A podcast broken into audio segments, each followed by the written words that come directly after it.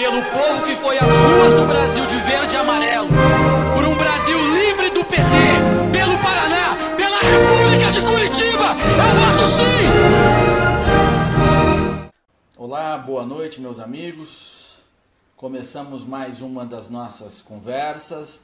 Eu, na semana passada, não pude fazer nenhuma transmissão devido a uma série de compromissos, não estava aqui uh, livre no horário, então não podemos fazer a nossa quase já tradicional conversa ao vivo que tenho procurado fazer todas as vezes. Muita gente já está chegando, uh, agradeço muito a todos que estão já acompanhando, que sempre acompanham e peço a vocês que compartilhem essa transmissão para que a gente alcance o maior número de pessoas e possamos levar informações ao maior número de pessoas possíveis.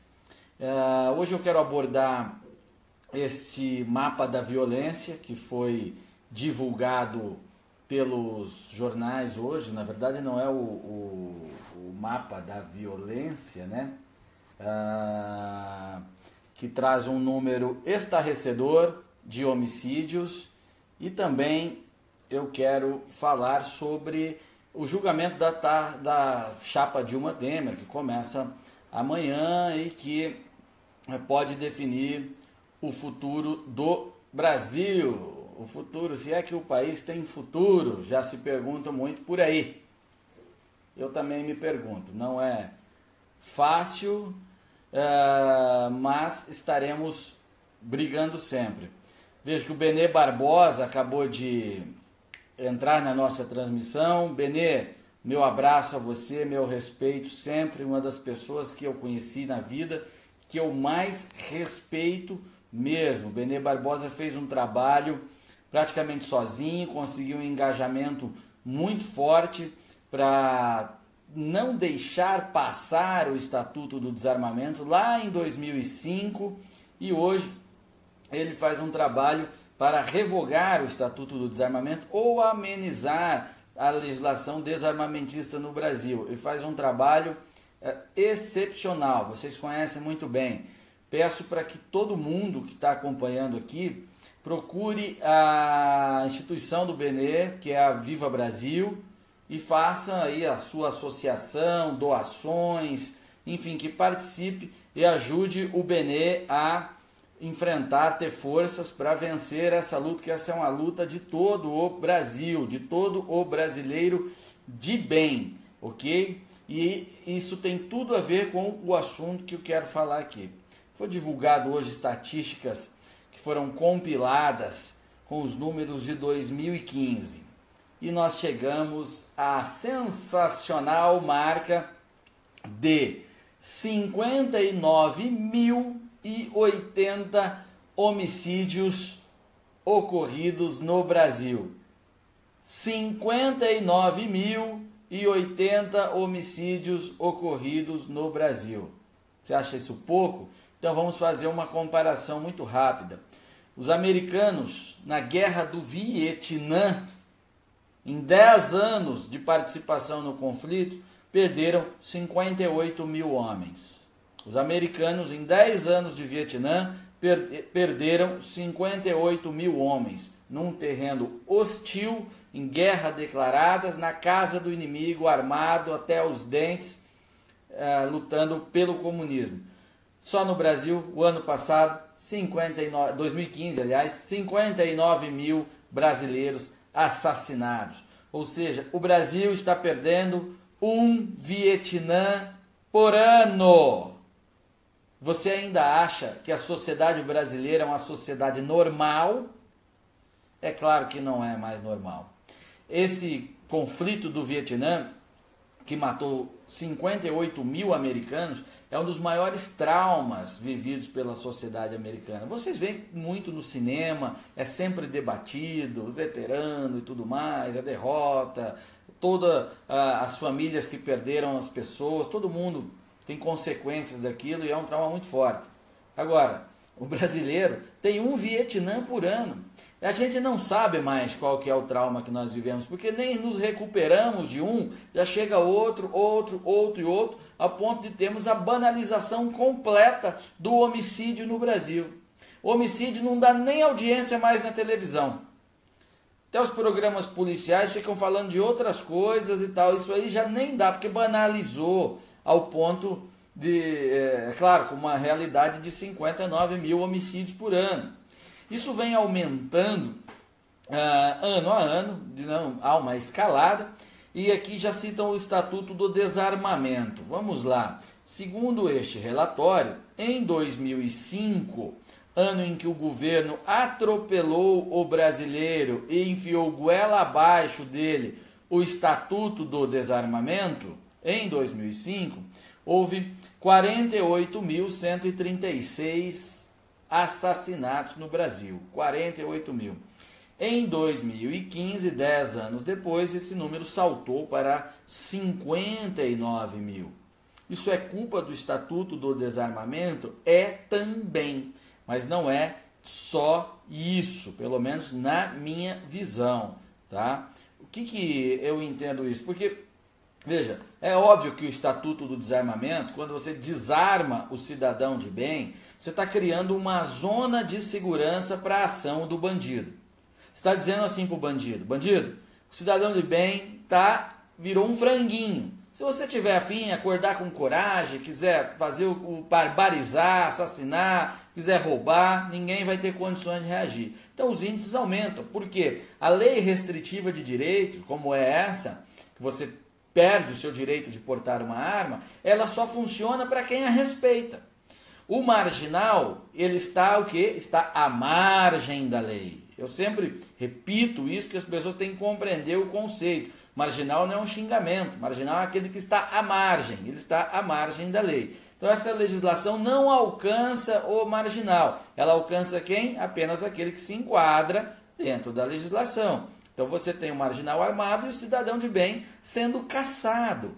E o resultado deles, disso é também essa realidade de 59 mil homicídios por ano. Ah, Paulo, mas se todo mundo tivesse armado, provavelmente a violência aumentaria. Não, a violência não aumentaria. Porque isso gera um sistema de autorregulação, onde o vagabundo não tem mais condições de agir, porque ele não tem mais a certeza de que ele não será surpreendido por alguém armado fora de, do seu campo de ação, nas suas costas, onde, é, onde quer que seja. Você cria um ambiente de uma tensão positiva, onde ele uh, perde a segurança. Hoje, qualquer moleque de 15 anos se sente seguro de chegar num local onde tenha 50 homens e fazer uma abordagem. Porque ele sabe que não tem ninguém armado ali. A não ser que tenha um policial. Mas aí ele arrisca, porque também não temos tantos policiais assim. Então ele sabe disso e por isso faz. Por isso a gente vê essa barbarização completa é, na sociedade brasileira.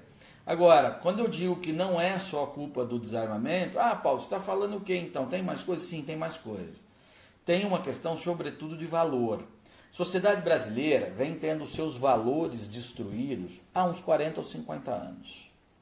Por que isso? Só que ah, é problema de segurança pública. Não é problema de segurança pública.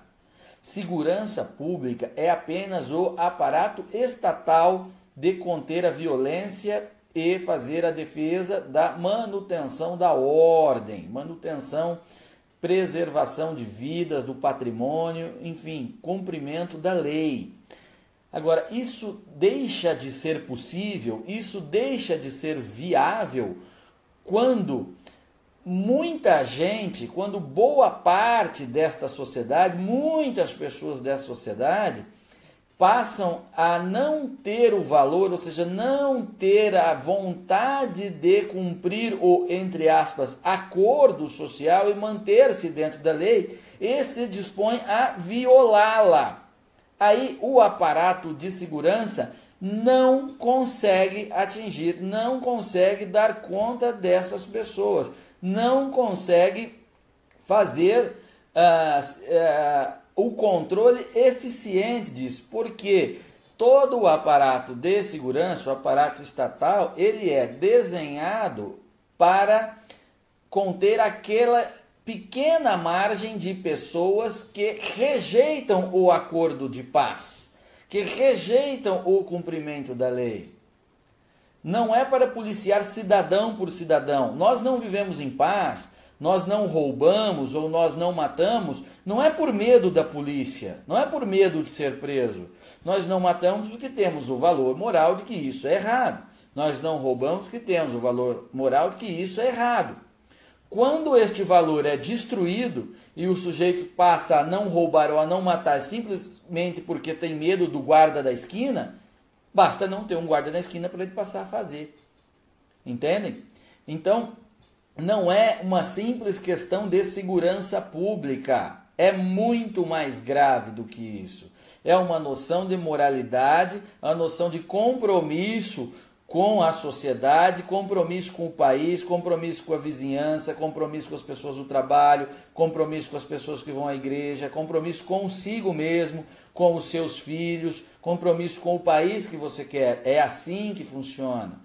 Ocorre que esta noção de compromisso ela vem sendo destruída no Brasil por toda esta maldita doutrina, ideologia esquerdista disseminada nas escolas, disseminada no meio cultural, disseminada no jornalismo, na política, em todo lugar e o compromisso então com a nação, nação remete a povo, né, um com o outro, ele para de existir. E aí o resultado é esse: 59 mil homicídios, milhares de carros furtados todos os dias, milhares e milhares e milhares de roubos que nem são comunicados porque as pessoas já não confiam mais na polícia. Óbvio, a polícia acaba não tendo condições de fazer o seu trabalho, visto que ela, como eu acabei de explicar, ela existe para conter aquela parte ínfima da sociedade que resolve delinquir, mas não, nós temos uma parte significativa da sociedade que resolve delinquir e assim os índices explodem. O Brasil, atenção, não é mais uma sociedade normal. Talvez não se aplique mais no Brasil nem o conceito de sociedade, sócio. Significa socializar, conviver conforme um acordo. E nós já não convivemos mais. Mesmo as pessoas mais politizadas, a gente vê claramente aqui o, o conflito que há já não é mais pacífico. É claro que não, não chega ao ponto da violência uh, desenfreada na questão política, mas já está prestes a explodir nesse ponto também. Então, quando chegamos assim, talvez nem seja mais adequado usar o termo sociedade. Nós somos agora simplesmente um agrupamento de pessoas que estão buscando sobreviver, cada um conforme a sua necessidade, conforme consegue, cada um conforme alcança. Esse é o ponto. E quando você vê a elite econômica, a elite empresarial, a elite política delinquir, como a gente vê em todos os jornais, ela é um reflexo de toda essa quebra de valores que eu estou relatando aqui. Não tem como um país que tem 59 mil homicídios uh, ter uma elite política normal. Não tem como um país que tem uma elite política tão delinquente como nós temos hoje não ter 59 mil homicídios. Vocês conseguem compreender? Essas coisas não são, ah, uma é consequência da outra, Paulo. Não necessariamente, mas elas estão ligadas ao mesmo fenômeno. Eu digo que elas estão ligadas ao mesmo fenômeno. Elas são ah, ações diferentes que danificam, claro, causam o mesmo tipo de dano ao país, mas que têm origem nesse mesmo fenômeno, que é um descompromisso com a sociedade. Não é só lá o psicopata da favela que perdeu o valor. O homem da política, aquele esclarecido, estudou no bom colégio, conhece o mundo, tem a honra de obter um mandato, é eleito para servir o seu país e ele assim rouba, rouba e rouba, e ele faz negociatas para desviar bilhões de reais. Esse sujeito também não tem nenhum compromisso com a sociedade a qual ele diz representar. Assim como o marginal, favelado ou não, chefe do tráfico ou não, coloca um revólver na cabeça de alguém para obter os seus bens ou para cobrar uma dívida. É a mesma coisa, só é uma ação diferente.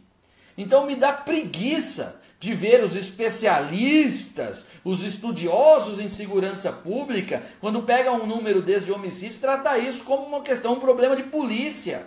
Isso não é um problema de polícia.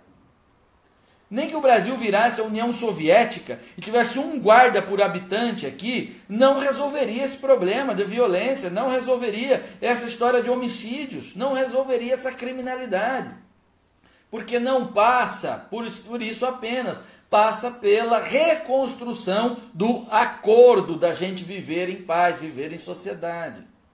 Ah, Paulo, como é que a gente reconstrói isso? Eu não tenho a fórmula ainda mas eu imagino que a gente precisa de exemplos, referência, a gente precisa não permitir mais que as nossas crianças sejam doutrinadas por professores que têm compromisso apenas com a luta política e não com a estrutura curricular, não com a transmissão do conhecimento, não com o incentivo a que o aluno e as crianças vão estudar. A gente tem que é, fomentar qualquer resgate de valores, da tradição, da experiência humana. Estou dizendo que a religião é uma boa fonte de valores. Ah, Paulo, eu sou ateu, não acredito. Não importa se acredita ou não, mas que ele é uma transmissão de tradição e tradição remetida a valores, a experiência humana acumulada também é, não é a única. Você pode ter outro, mas é preciso fazer essa transmissão. Aí o pessoal diz que o Bolsonaro presidente. Ok, você acha que o Bolsonaro vai resolver tudo isso? Como? Com quem? Bolsonaro vai reestabelecer essa sociedade de valores do dia para a noite? É claro que não. Vai ter material humano para trabalhar, para formar um governo com isso, todo mundo restabelecer este contrato? Dificilmente vai conseguir, porque o processo cultural ele é muito mais lento muito mais longo e lento. É preciso isso. Então também temo quando as pessoas ficam falando Bolsonaro, Bolsonaro, como se ele fosse o salvador, e ele não é. Ele vai ter muitos problemas. Muitos problemas. Ah, o Bolsonaro vai mudar as leis penais. Tá, é o Congresso quem tem que aprovar, dona Iana. Não é simples assim. Eu sei da realidade. O Bolsonaro teve 27 anos, acho que são sete mandatos, e ele não conseguiu aprovar nada. E como presidente ele não tem esse poder. Tem claro. Voltamos. Tinha travado aqui. Eu estava falando sobre o, a esperança das pessoas no Bolsonaro a, a, e a conclusão sobre essa história de perda de valores.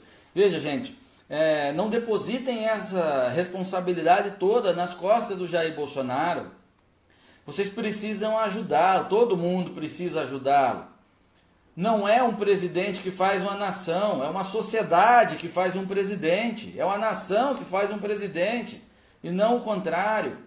Você não consegue fazer essa transformação se não tiver todo um esquema envolvido, muita gente envolvida, organizações envolvidas. Então não é só isso. Quando eu peço ativismo, quando eu peço para compartilhar coisas, quando eu peço para você falar com as pessoas, é isso que eu estou buscando é um resgate de valor que nós precisamos. Não é apenas uma questão de estrutura de Estado. A saída não está no Estado. Ô, dona Maria Alice, você está dizendo que realmente não é de esperar alguém do PSDB falar do Bolsonaro. Lamentável, não é a primeira vez que eu ouço isso. A senhora não entendeu nada do que eu falei. Absolutamente nada do que eu falei. Eu estou fazendo uma defesa do Bolsonaro. Preste atenção no que eu estou falando antes de digitar. Eu estou dizendo que estão se está se depositando no Bolsonaro que ele vai resolver as pessoas sozinhos como um, um super-herói. Ele não é um super-herói. E ele precisa que muito mais gente se mobilize, que muito mais organizações se mobilizem, que ajude numa transformação cultural, para que ele possa sim também fazer as modificações que um presidente é capaz de fazer. É o contrário do que a senhora está entendendo. Hoje o Bolsonaro dá uma declaração, os jornais, todo mundo já distorcem tudo. Sabe por quê? Porque não estão preparados para aquilo, porque tem valores distorcidos e já o julgam, já prejulgam, já o condenam. E você acha que é diferente em outras instâncias? Não é. Então é muito mais complexo do que eleger um presidente. E eu estou tentando explicar isso. O problema da sociedade brasileira não é o presidente A ou B, ele é consequência deste problema. Ou uma sociedade com valores normais teria escolhido o Lula para ser presidente em 2002. Ou teria escolhido a Dilma para ser presidente em 2010 e em 2014. Ou uma sociedade normal teria reeleito o Lula no auge do mensalão em 2006. Então acorde, por favor. Não é uma guerra se é contra ou a favor do Bolsonaro. Eu estou procurando explicar um fenômeno social conforme eu compreendo. E agradeço às pessoas que estão tendo a paciência de ouvir e buscando compreender. Não é simples assim. Você dizer que vai, ah, o Bolsonaro vai resolver tudo. Isso é de um raciocínio simplista, que não é verdadeiro. Vocês vão se decepcionar. Isso é uma responsabilidade nas costas do Jair que ele não vai poder arcar. Eu, quando digo isso, estou ajudando o Jair Bolsonaro, a quem eu admiro pessoalmente e me considero amigo. E quero ajudá-lo sempre. E por isso estou esclarecendo aqui. Estou dando a cara, não tenho problema em me posicionar. Agora não me venham me acusar de bobagem, sem antes procurar compreender o que eu estou tentando explicar. É algo bem mais complexo, muito mais. É algo que remete em 59 mil homicídios. Você acha que é o presidente que resolve isso? O presidente vai estar em todas as esquinas caçando bandido? Não vai estar. Não vai estar. Sabe, nós somos o país, não é só o país dos 59 mil homicídios. Nós somos o país campeão em agressão a professores em sala de aula. Vocês sabem o que é isso? O Estado oferece uma sala de aula, um professor, e o cara vai lá, ao invés de procurar aprender, ele quer bater no professor. Ah, mas ele o professor está doutrinando. Não, não é isso. Ele não nem quer bater no professor que está doutrinando. Eu nem, nem, nem tivesse, teria que bater. Não, ele quer bater no professor porque ele não aceita a autoridade do professor. Aquele professor que está sendo pago por toda a sociedade para transmitir conhecimento a ele, ele quer bater no professor. Eu tenho duas irmãs professoras. Cansei de ouvir relatos, de ver irmã chorando, chegar chorando em casa, porque os moleques não queriam prestar atenção, porque eram marginais, porque não tinham como impor autoridade, porque não há respaldo para nada. Porque também numa sala de aula, ela é o reflexo de uma sociedade. Você está na sala com 30, com 40 moleques, a maioria deles tem que estar tá querendo estudar. Se eles não tiverem, só os ínfimos, a parte ínfima tem que estar tá querendo bagunçar. Aí a professora tem facilidade para conter. Quando não, fica com dificuldade e prejudica todos os outros. É exatamente o que acontece na questão da violência. A polícia só dá conta da margem ínfima. Estou repetindo isso pela décima vez. E o que acontece no Brasil é que não é mais uma margem ínfima, já é uma parte considerável da sociedade que está disposta a delinquir. E a elite política é reflexo disso, é esta parte. E é por isso que você abre os jornais e vê bilhões desviados. E muita gente que acompanha aqui e já vem condenando também, você é do PSDB, você não sei o quê, partindo de uma premissa de que todo mundo é vagabundo. E o resultado disso vai ser afastar as pessoas de bem, inclusive que estão tentando fazer alguma coisa. Sabe, o processo é muito mais complexo do que isso. Então, é procurar entender, não é procurar apenas condenar. Ou quem procura condenar também procure fazer algo, faça a sua parte. É, eu vou encerrar essa transmissão porque a conexão está muito ruim e ela está travando, não é possível a gente continuar. Tá chovendo em Curitiba, talvez isso tenha atrapalhando, quem sabe eu volto ainda hoje. Mas, enfim, é, peço a vocês que tenham essa complexão mais ampla, de que não saiam dessa cadeia mental apenas de que o que resolve é o Bolsonaro ou não é o Bolsonaro, é mais complexo. Ele é até parte da solução pode vir a ser, mas é muito mais duro do que isso. Sabe, eu fico extremamente revoltado quando alguém vem aqui me acusar me acusar falando bobagem. Dá vontade de largar tudo também e mandar esse país a puta que pariu. Mas é que eu não consigo. Eu tenho compromisso. Me desculpem a minha exaltação, Mas é que não é fácil ficar sendo acusado toda hora, toda hora, quando você precisa e tenta explicar as coisas para as pessoas. É muito chato isso. Estou tentando compartilhar as coisas, estou tentando explicar, não estou fazendo defesa de vagabundo nenhum, estou fazendo nada. E aí o cara vem, vem para acusar, vem de fazer coisas, vem chamar de ladrão, vem chamar de socialista fabiano, vem chamar de PSDB, vem chamar de não sei o quê. Faça alguma coisa então, caramba. Funde um partido, seja candidato, vá para a esquina, vá convencer as pessoas. Ao invés de ficar só apontando o dedo para quem está tentando fazer. Mais uma vez eu peço desculpas a quem compreende o trabalho que está sendo feito e que está disposto a fazer. Me perdoe, mas é, também não é fácil ter paciência toda hora para ouvir e ler besteira. Enfim, boa noite, depois a gente volta. Um abraço.